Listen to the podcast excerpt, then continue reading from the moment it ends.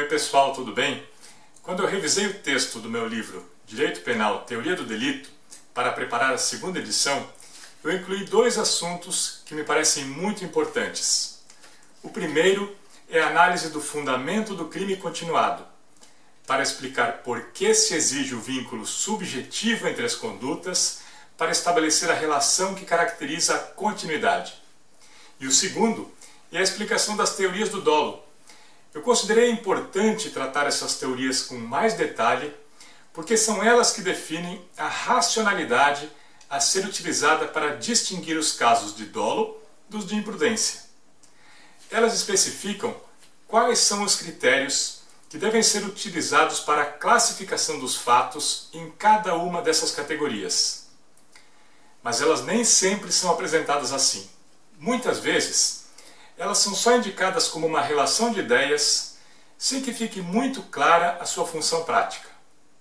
E a explicação do dolo acaba sendo feita com base na definição legal contida no artigo 18 do Código Penal, ou seja, com base no que é o querer e o assumir o risco. Na verdade, nem há exatamente uma explicação do que seja isso.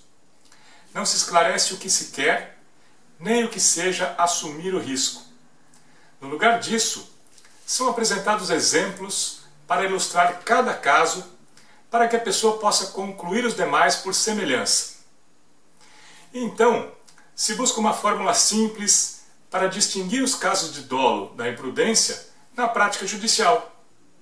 E é aí que entram aquelas fórmulas em que o sujeito teria pensado dane-se quando a conduta é classificada como dolosa e o danou-se quando ela é culposa.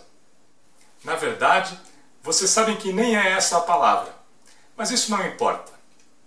Depois, se faz uma rápida indicação sobre a classificação do dolo como um elemento do tipo ou da culpabilidade, sem necessariamente deixar claro por quê e se segue para a solução de casos práticos. A consequência disso é que quando alguém precisa apresentar um conceito de dolo, tem muita dificuldade já para começar a falar. Isso porque não sabe exatamente do que está falando. Isso gera problemas práticos, porque a discussão sobre se um caso deve ser classificado como doloso ou imprudente é realizada sem antes se definir o que é o dolo. É mais ou menos como tentar medir algo sem saber o que é uma régua. Um outro problema é a imprecisão terminológica. Isso fica evidente em discussões sobre a prova do dolo, em que não se diz exatamente o que se pretende provar. Como eu vou provar algo se eu não sei dizer o que é? Bem, para tentar ajudar você a entender melhor o que é o dolo e quais os critérios existentes para distinguir entre os casos dolosos e os imprudentes, eu resolvi fazer uma série de vídeos para comentar alguns aspectos gerais do dolo e as teorias que pretendem identificar as suas características. Eu acho que isso pode ajudar quem esteja estudando a entender melhor essa categoria. O objetivo dos vídeos é explicar, basicamente, o que é o dolo, por que ele era classificado na culpabilidade e depois foi considerado um aspecto intrínseco à conduta pelo finalismo, e como vai ser explicado na nossa exposição, quais são as suas modalidades e quais são as teorias que pretendem identificar o aspecto essencial que distingue os casos a ser classificados como dolosos dos imprudentes. Vocês vão ver que a tal fórmula do dane-se e do danou-se não serve. E que não tem sentido se falar em prova do dolo. Além disso, vamos ver quais as dificuldades que cada teoria do dolo apresenta, quais os limites de cada uma na explicação da diferença entre o dolo e a imprudência e como elas se complementam.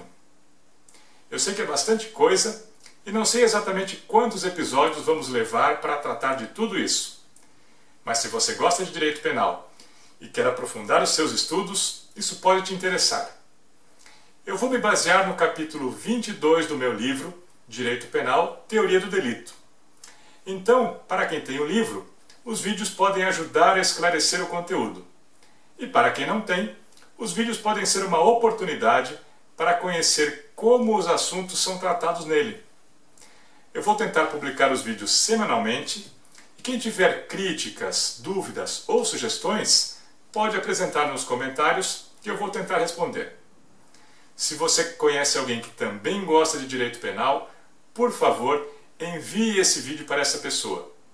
Compartilhe esse conteúdo porque é um material gratuito e que pode ajudar outras pessoas que também estudam direito penal. Te espero na semana que vem.